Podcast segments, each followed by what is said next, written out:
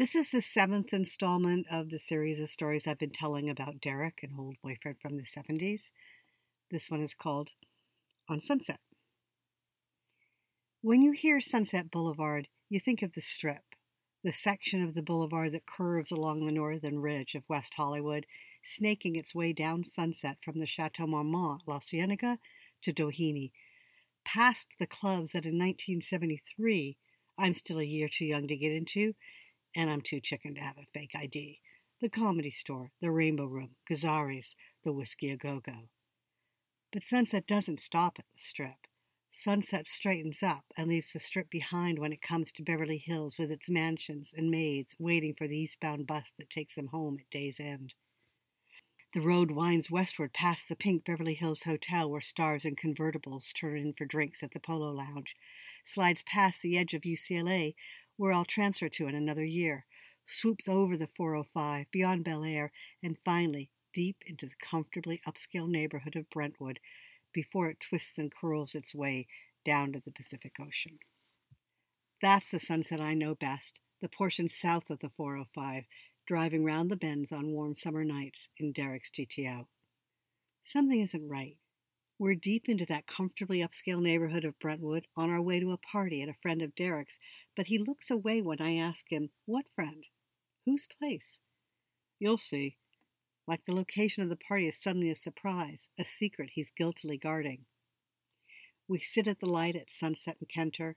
It's so quiet along this stretch of sunset. Except for one understated motel on the corner, there's nothing but houses and trees all around that the clicking of Derek's left hand turn signal is like the ticking of a cartoon time bomb.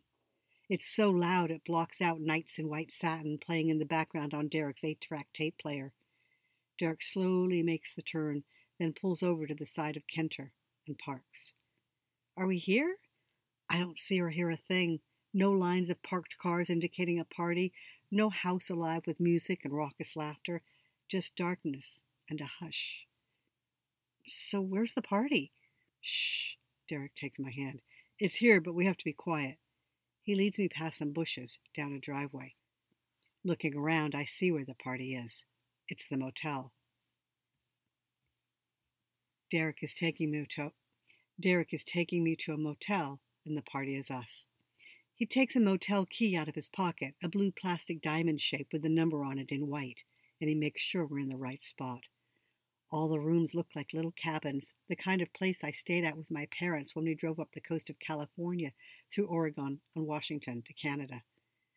I've never been inside a motel room with anyone but my parents and my brother and sister in my entire life. Derek pushes open the door and steps aside to let me in. I half expect him to pick me up and carry me over the threshold, but he doesn't. Inside is an ordinary room, a double bed, a dark red spread. On the pillow, a matching red rose. One gently glowing lamp on the bureau lights up the motel's plastic ice bucket with a bottle of champagne in it. It's cheap stuff, Andre, the champagne we drink at my house every holiday, laughing that it tastes like a fart, but drinking it anyway. A couple of plastic click together champagne glasses are set out next to it. When did you do this?